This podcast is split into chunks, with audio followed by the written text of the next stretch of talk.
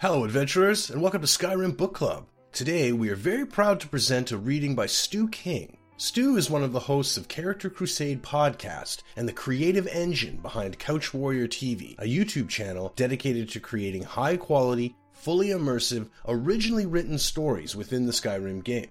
Aptly called a total roleplay experience, his videos will forever change the way you look at Skyrim. To experience Stu's work firsthand, head over to CouchWarriorTV.com and be sure to subscribe to Couch Warrior TV on YouTube. Now, until next time, enjoy the book. Wind and Sand by Afa Saryat.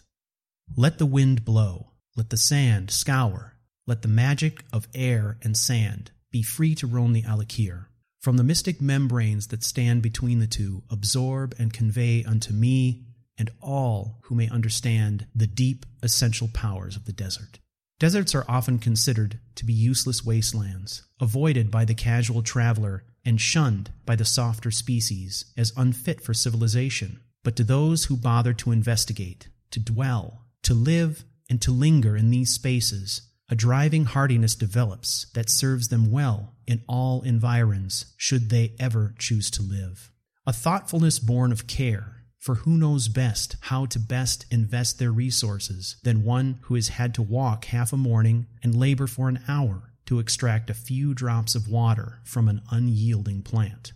This same sort of requisite thrift applies to all other creatures who wring their living in such a land.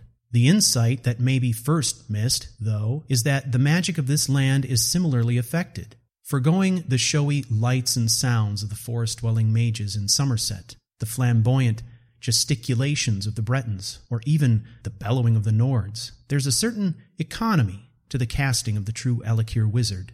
This is not meant as a slight against other magical styles, only noting that such energies might be better focused into reflection and purpose. On sand. When both foreigners and natives imagine the desert, often their first image is one of orange hued sand blowing beneath a dark blue sky. Indeed, this is not wholly inaccurate, as the shifting sands are one of the key components not only of the desert, but of its natural magics. Consider, sand is nothing but the weathering of rocks, older by far than any of the living inhabitants who claim a land as theirs. As each rock breaks further, more of its inner space is revealed, until it is practically naught but exposed surface in its aggregate self. This collective then scatters, intermingles, scatters, and repeats in infinite combinations so long as Nirn continues to exist. If we believe, as I do, that the rocks themselves contain remnants of the Magnus's gift, then this exposure and combinatorial explosion results in a breadth and diversity of magical energy as is unknown elsewhere in Tamriel. On air, much as the sand learns from every grain around it, so too does the air which conveys it from one combination to the other absorb the sense, knowledge of its carried grains. In fact, it is plausible that the air itself is guiding the combinations to novelty and expression. Indeed, consider that in the Nordic tradition, Kyne is the widow of Shor, an aspect of Lorkhan. Then her ministrations via wind to his physical legacy within Mundus could be seen as a form of celestial mourning from which we mortals can benefit. It would seem indeed that the next level of magical awakening may well be driven by scrying appropriate wind channels to carve novel paths through the vast desert, such as to further diversify the land's memory.